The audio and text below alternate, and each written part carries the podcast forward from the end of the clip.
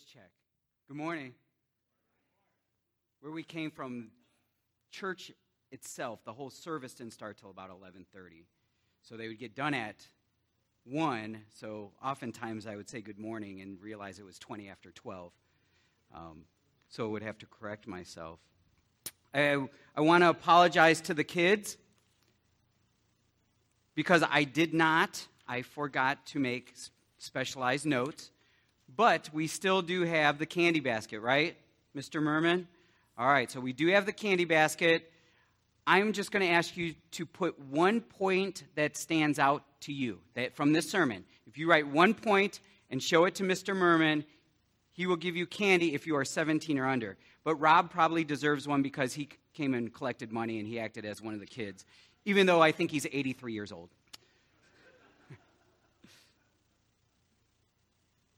Sing with me.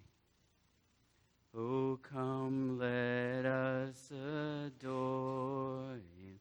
Oh, come, let us adore him. Oh, come, let us adore him, Christ the Lord. Father, we praise you. We give you honor and glory. We thank you for the weather. We thank you for the promise of your soon return. We thank you for the promise of your Holy Spirit.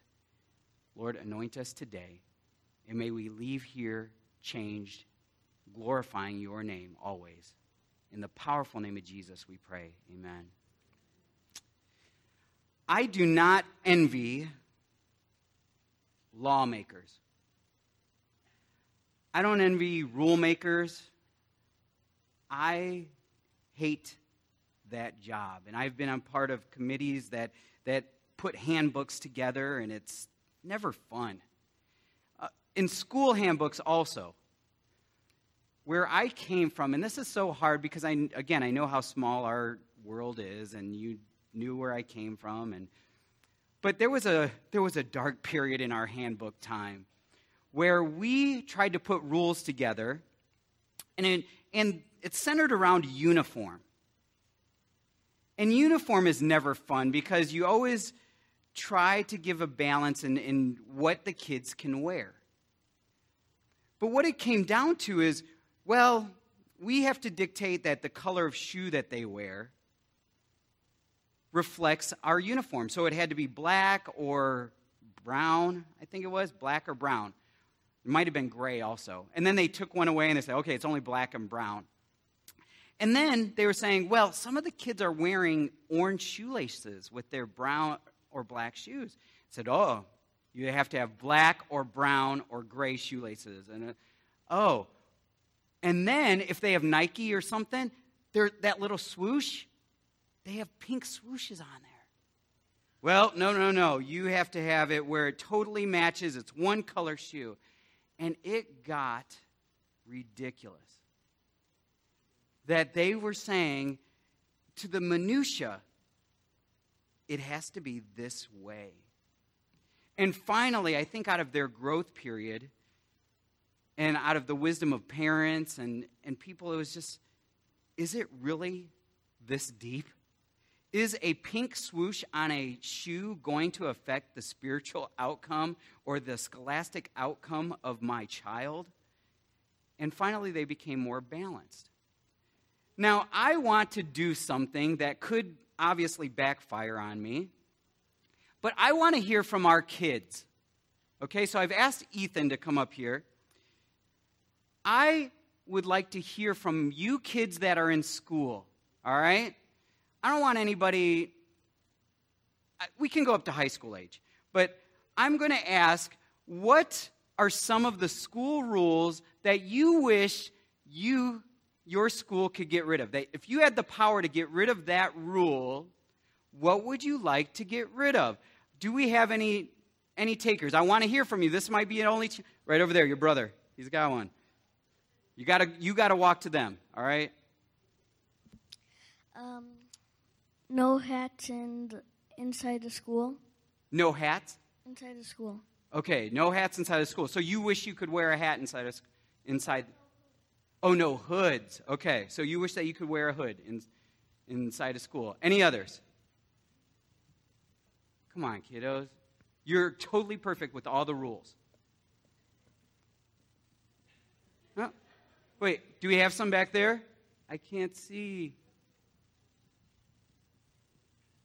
Are you serious? My daughter told me one earlier this week. Nothing? Hunter? No? Oh, here's another one. Your brother. Oh, and then we'll, okay, we'll go ahead. To your brother one more time. And then we got Gloria in the back. Remove the no Heelys. Wait, what? Oh, Heelys. I was like, what's a Heely? So the one that has the wheel on it? All right. So you want those? All right. Yeah, that's safe. Go. Way in the back, Gloria.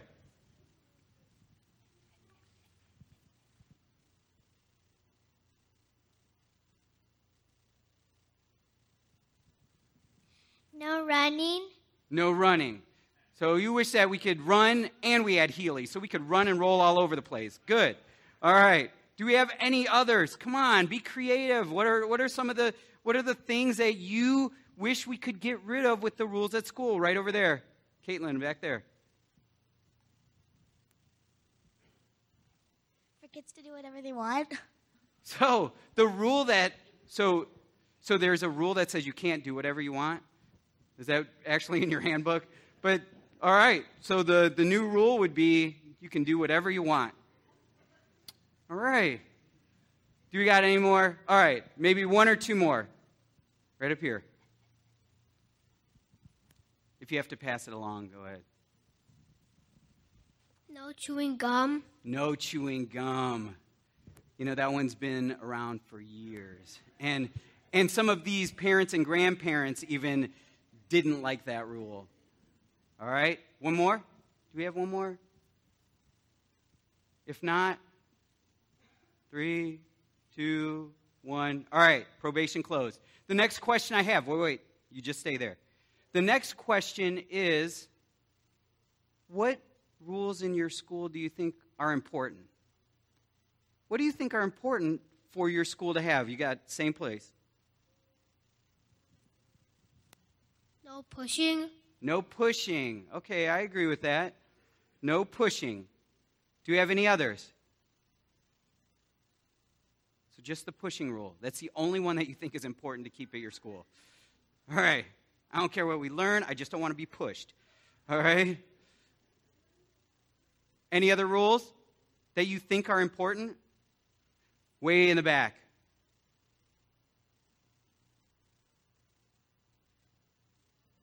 No yelling.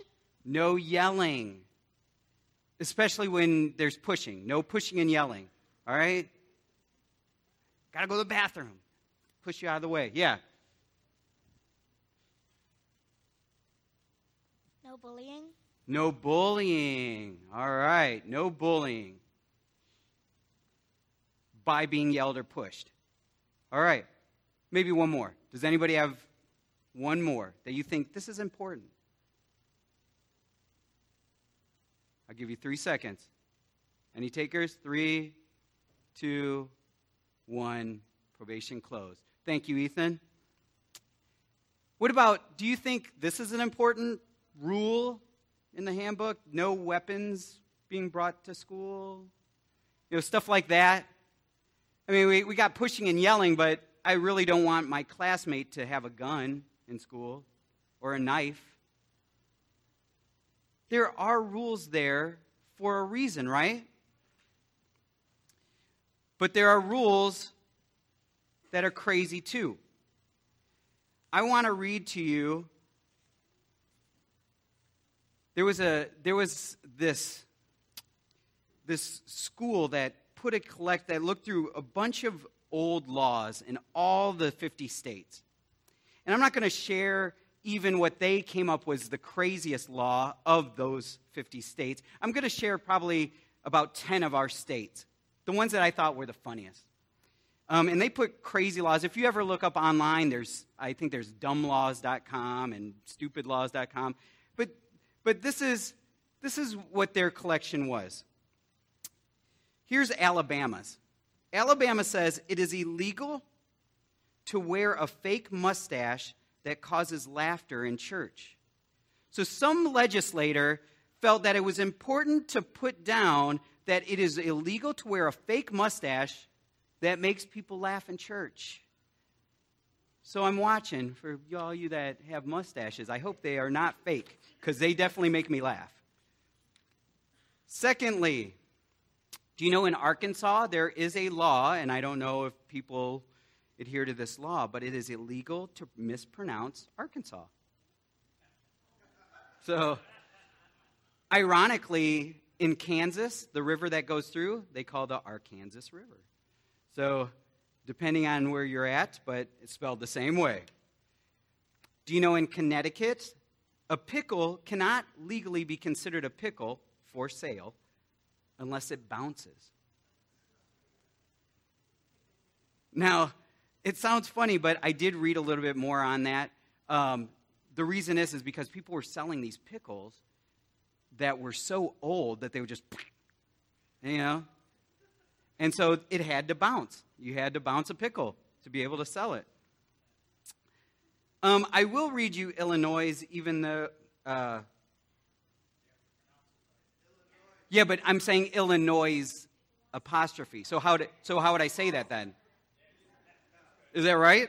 Okay, I know it is Illinois. I never say Illinois, but Illinois apostrophe. All right? Whew. Tough crowd. All right. It is, but I don't really like it that much. But it, apparently, it is legal for a minor to drink alcohol as long as they are enrolled in a culinary program. So if you joined a program when you are 18 or whatever, you can drink to your heart's desire legally, even though you're under 21. Um, so I thought that was okay. I like Georgia's. Georgia says it is illegal to keep an ice cream cone in your back pocket on Sundays. like, who is keeping an ice cream cone, you know, in their back pocket? I don't care what day of the week. Um, in Idaho, it is illegal to give your sweetheart a box of chocolates weighing more than 50 pounds.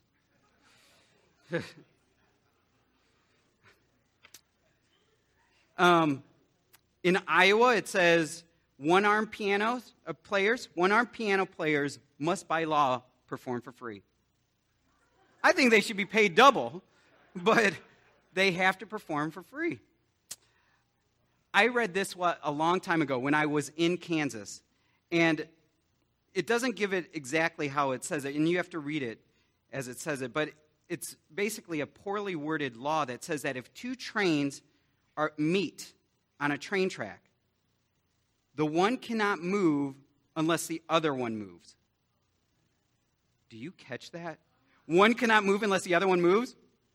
Well, this one can't move unless this one moves, and this one can't move unless this one moves. It makes no sense. Do you understand that? Um, in Pennsylvania, it's illegal to tell a fortune te- to tell a fortune teller where to dig for buried treasure. They can apparently help you. Um, my kids like this one. In Ohio, it's illegal to get a fish drunk. I don't know if that happens. Um, in South Dakota, it's illegal to sleep in a cheese factory. I like this one. No, my, my wife will kill me. In Michigan, she's from Michigan, it is illegal for women to cut their own hair without their husband's permission. What's up? In Vermont, women must obtain written permission from their husbands to wear false teeth. And the last one I'll read is from West Virginia, where whistling underwater is prohibited. You cannot whistle underwater, but I'd like to see you try. Law, laws. Some of them are ridiculous, most of them are necessary. I want to define what dictionary.com says is law. Now, there's several things, but I took the top one. It says, Law is the principles or are the principles and regulations established in a community by some authority. it doesn't say what that authority is, but some authority, and is applicable, applicable to its people, whether in the form of legislation or of custom and policies recognized and enforced by judicial decision. So, whatever that authority is, whether it's assumed authority, which usually like parents, I gave you birth, I am your lawmaker, or elected officials, we assume that who we elect will help make laws that will benefit us, or by just who we assume are the power players in our communities. They might, they might not even be elected officials, but we, somebody has authority enough to start telling people, other people this is the best way to live. Do you think that everybody agrees with that? No. Nobody, nobody has everybody agreeing with that, so they don't agree with it. And guess what? In our context, laws change, don't they? I mean, it's good that laws change. It's good that if two trains end up here and nobody can move unless the other one moves, well, they, we need to reword that law. They need to change. If you look under, under the everlasting law, so you have to skip, sorry, you'll have to skip one. And it says this Yet you are near, O Lord, and your commands are true. Long ago I learned from your statutes that you established to them, uh, them to last for how long? Forever. Your law is to last forever. And the next verse says this from Matthew. Even Jesus himself said, do not think that I came to abolish the law and the prophets. I have not come to abolish them, but to fulfill them. I tell you the truth, until heaven and earth pass away, not the smallest letter. And by the way, the, the smallest letter, which you read in some of your King James, it says the jot or the tittle. The jot comes from the Hebrew letter yod, which is barely a dash. It's so small you could almost miss it. It says, Not even the smallest letter or the least stroke of a pen will by any means disappear from the law until everything is accomplished. Nothing will ever go from the law. So, my question is how have we come to the point where people within our ranks of Christianity do not respect God's law anymore? How have we come to the point where I have talked to Christians that say that law is abolished? And sometimes their euphemism for that is the law was nailed to the cross. Hence, we no longer have to keep that, we keep a higher law. According to Psalm 40, verse 8, it says this I desire to do your will, O my God. Your law is within my heart. Now, by the way, if you understand, especially in Psalms, some in Proverbs, there is a thing called parallelism. And a lot of times, what happens is they're saying the same thing in parts of the verse. So it's equating those two things.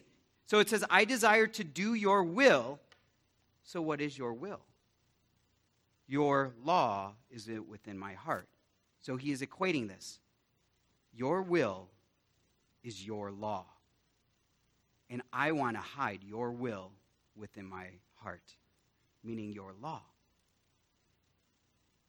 And he actually has the audacity to say this in Psalm 119 Let your compassion come to me. Remember that parallelism. So, compassion, that I may live. For your law is my what? Delight. Now, you know we have a love hate relationship with law. You guys have love hate relationship with law. How many of, I'm not looking for hands. How many of you find that the speed limit is more of a suggestion than a law? right. We all have this. We all play with the law a little bit.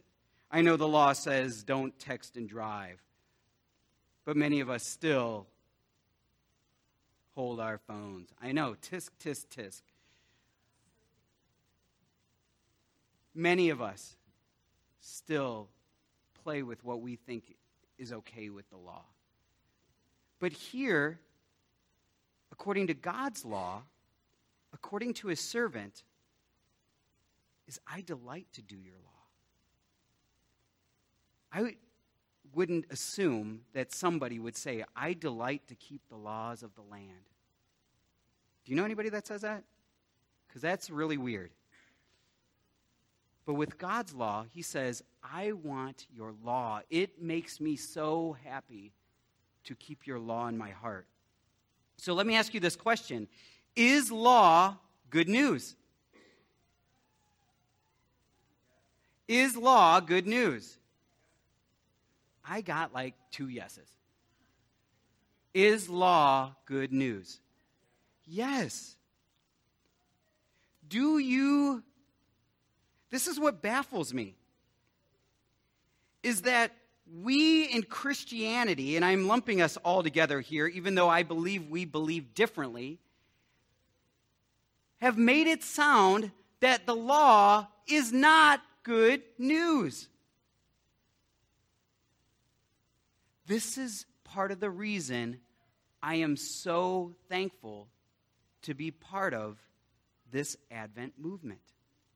We believe differently. Do you understand that? We believe differently. We hopefully feel the same way David that the law is our delight. And it sort of goes to both extremes. We've got Christians that say the law is bad, the law is bondage, we're done. And then we've got some that keep the law, not really loving it, but keeping it because they want to avoid judgment. We got that in our own ranks, okay? That don't really feel like David, that the law is something that I delight to keep. Actually, I, I want to show you a couple of verses, um, and they're not up there. But in Romans chapter 7, I've heard this one used on why, you know, sort of the purpose of the law. It says this So, my brothers, you also died to the law through the body of Christ, that you might belong to another, to him who was raised from the dead, in order that we might bear fruit to God. For when we were controlled by, this, by sinful nature, the sinful passions aroused by the law were at work in our bodies so that we bore fruit to death. But now, by dying to what once bound us, again, implying bondage, we have been released from the law so that we serve in the new way of the Spirit and the old way of the written code. What, what say we then? I'm going to add one more verse. Is the law sin? Certainly not. Indeed, I would not have known what sin was except through the law, for I would not have known what coveting really was unless the law said, do not covet. The reason I added that is because we have given one purpose to the law. Protestant Christianity has said the law is just to recognize where you're messing up. And I do not agree. I do not agree that that is the sole purpose of God's law. Just to show you, could you imagine if you had rules at home that were that way? I'm going to write our rules. Let's write on, on the wall the rules of the house home. And I'm only going to write them to show you where you screw up as a kid. Does that make sense? No. But we have said this. That is our purpose of the law, to show you where you mess up. I don't believe that. In Galatians 4 and 5, which we already went over, it, it basically also says, says the same thing that or is implied the same way that the law is bondage and the law is slavery, and you have been released from slavery. And that is not God's law. I don't have time to, to go into the context of these places. And even in Colossians 2, It, it talks about sort of this law, and, and, and it mentions that's where we get this nailed to the cross idea from Colossians chapter 2. And do you know that there are actually scholars, Hebrew scholars, that believe, like messianic scholars, that believe that this is talking about the halakha. It's not even talking about God's written law. The halakha were added laws later that the Jewish people started adding and adding and adding. It means to walk. But say that it is bondage.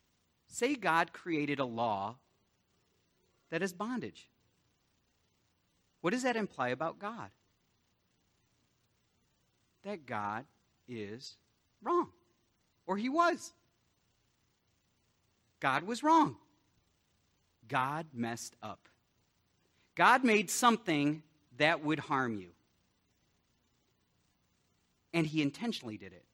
Or, if he just changed his mind about the law, that God is fickle. Well, I sort of, you know, I sort of messed up with this, you know, the Sabbath thing, so let's change it. Hopefully nobody really notices, and we'll just put it there. Or, or coveting, or, or, you know, maybe I was a little bit sort of vague with the adultery thing. So we'll change that. God is unchangeable. His law is unchangeable, and they are good. Actually, in Deuteronomy 4, verse 5 and 6, it says this See, I have taught you decrees and laws as, as the Lord my God commanded me, so that you may follow them in the land you are entering to take possession of it. Observe them carefully, for this will show your wisdom and understanding to the nations, who will hear about all the decrees and say, Surely this great nation is wise and understanding people.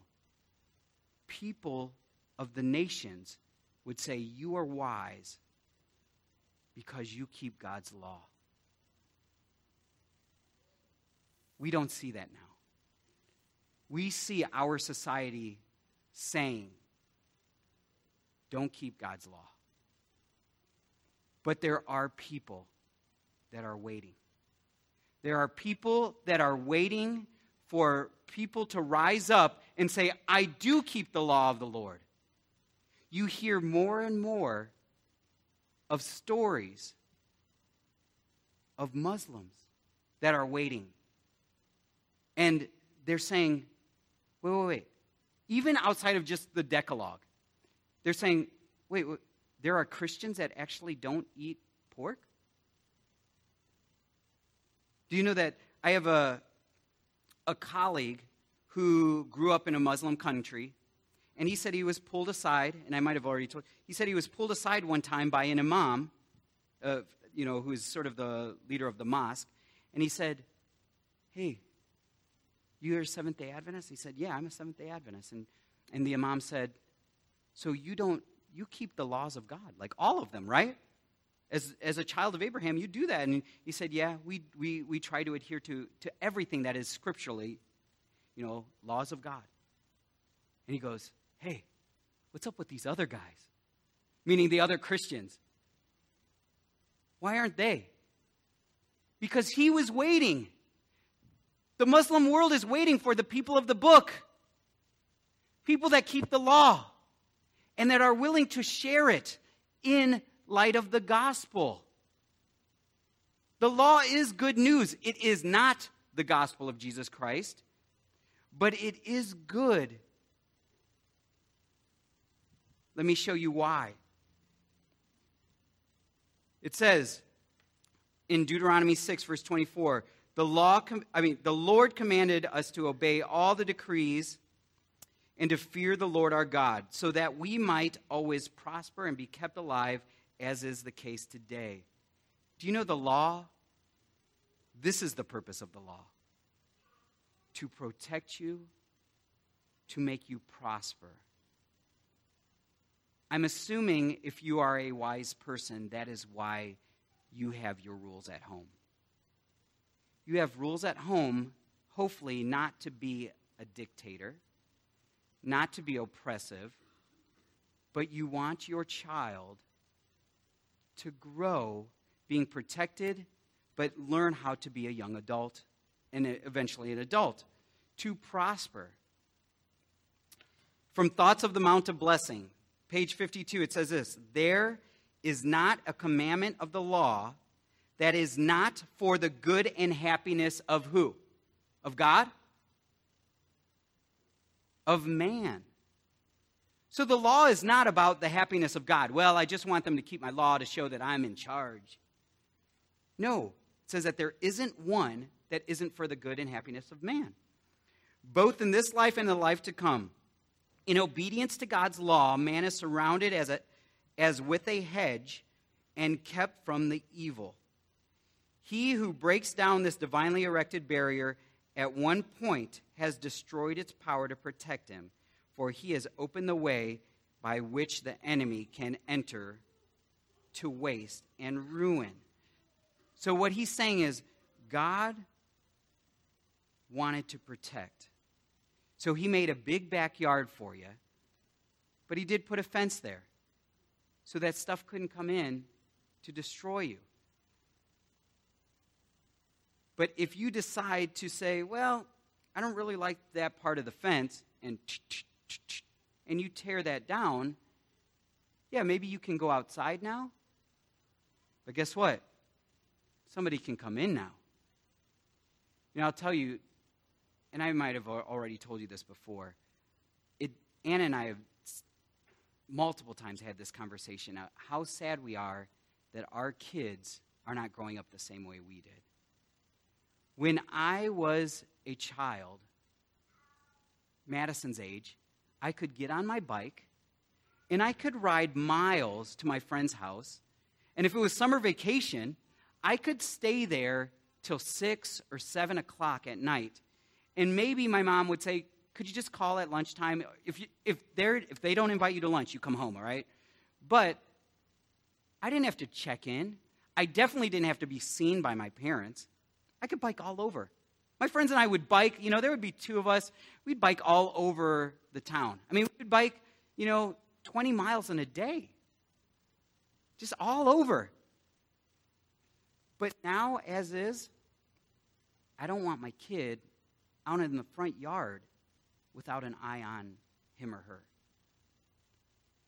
Do you, you have seen that, right? You know that that's the, the reality we're in. Actually, I have a friend from high school that right down her street, and it was in the news, so she forwarded me the video of, the, of this news. This was probably about six years ago, where there was a couple, a married couple, that were working on the hedges by their house. And their kid was playing near the street on a not busy road. It was in a neighborhood. And this car pulls up and the one person in the passenger side reaches out, grabs the child while the parents are outside. Grabs the child, takes off. Luckily, the, the dad saw this happening, so he takes off also, catches up, grabs the kid, the kid's legs. And so they're driving, and he's running along like this. And finally, they must have said, we don't need this heat. Let's go. And they leave. We are in a different age. But here, God says, I want to protect you. Just like you kids, hopefully you realize your parents want to protect you. They have rules because they want to protect you. In James 1:25 it says this, "But the man who looks intently into the perfect law that gives bondage, right? Is that what it says? That gives freedom and continues to do this, not forgetting what he has heard, but doing it, he will be blessed in what he does. Because the law actually gives you freedom. If you are within those boundaries of the law, you feel free. But some people look outside and they say, No, I, I'm not quite free. I'm not free to do whatever I want. And that was sort of the lie of the enemy. And in James 2, it says this Speak and act as those who are going to be judged by the law that gives freedom. Now, here's the issue. Here's the center point. Do you trust the authority? Do you trust God? But do you really trust God? You know, I know on pulpits we don't like to talk about this that often. Um, for example, tithing. Because some people think, well, now it's become, church has become business, whatever. But all I know for my personal life is the Lord has said, you return your tenth, and you trust that I will take care of you. Is that right? You trust that I will take care of you. I'm going to speak from the church that I came from because luckily we had the mass of people that help run our budgets and stuff. But I know at one point we did the survey on, on the 800 plus giving unit families, and they found out that probably about 14 to 16 percent were giving a regular tithe.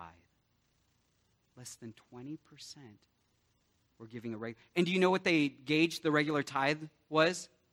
Because you know we weren't looking into people's incomes. It's anybody who's giving 2,500 or more. So what's that? 2,500 is a tenth of what? 25,000.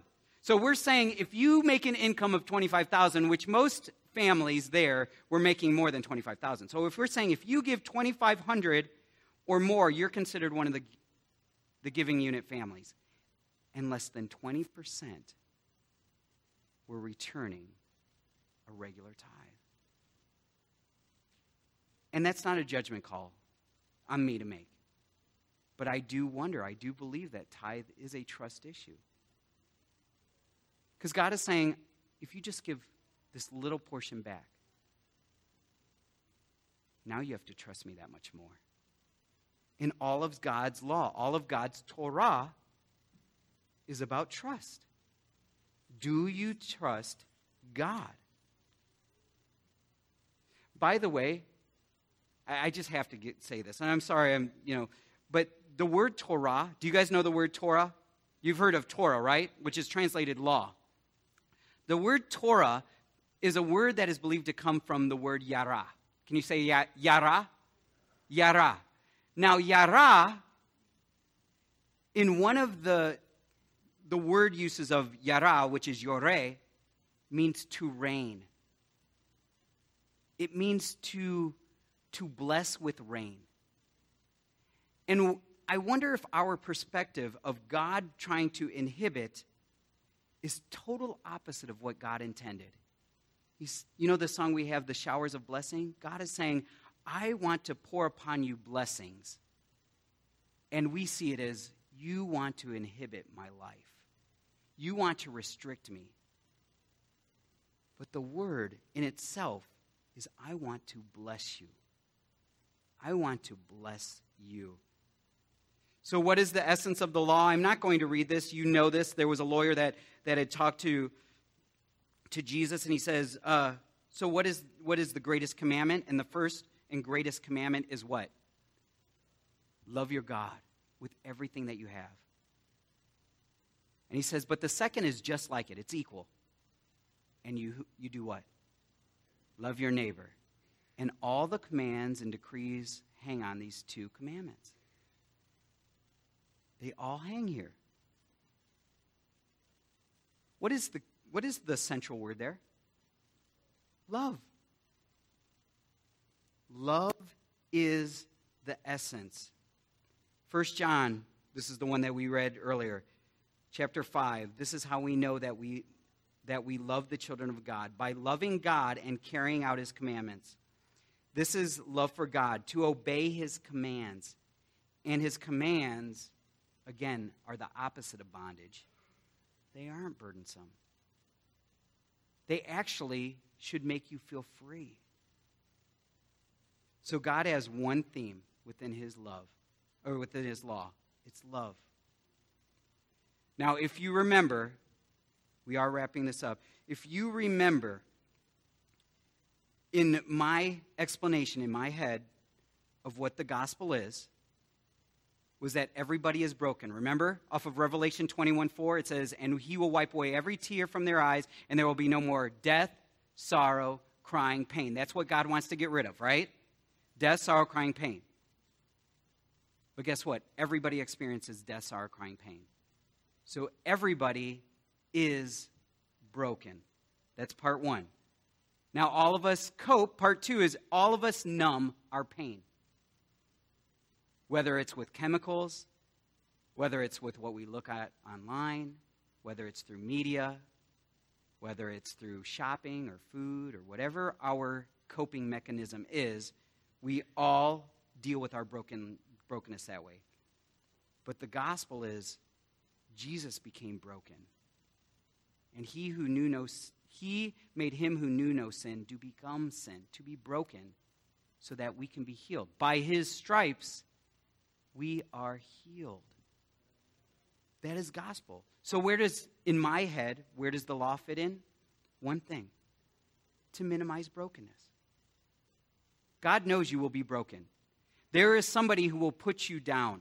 There is somebody that will abuse you. There is something, there, this will happen to you. But God says, I want to minimize your brokenness. So please do not cheat on your spouse.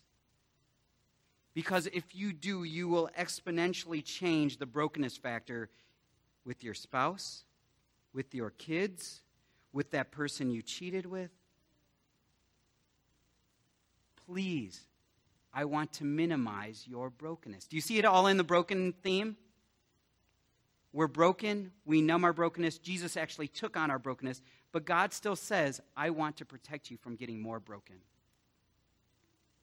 This is the gospel of law. Do you know what OSHA is? How many of you know what OSHA is? All right, and, and some of you have this love hate relationship with OSHA also. Uh, just hate some, yeah, there is. You know, actually, on that point, and as the music team gets ready to come up, uh, on that point, I have a older friend, a retired friend, who said that that natural selection should be able to take its course with some of these unwise people by getting rid of things like OSHA and uh, some of these rules. But but OSHA, I, I will say, I believe OSHA originally was set for some good purposes. Because back in the early 20th century, we know that there were projects that people were being put on that was at risk of health. That they were, you know, especially during World War II, some of the tasks that these housewives that were pregnant were being put on with the chemicals that they were surrounded with were bad. So the government said, we cannot allow that somebody is put in this position. God's law, even unlike OSHA, I believe even that much more is to protect his children. And people are waiting for a people to say, I believe that God's law is gospel. It is good news.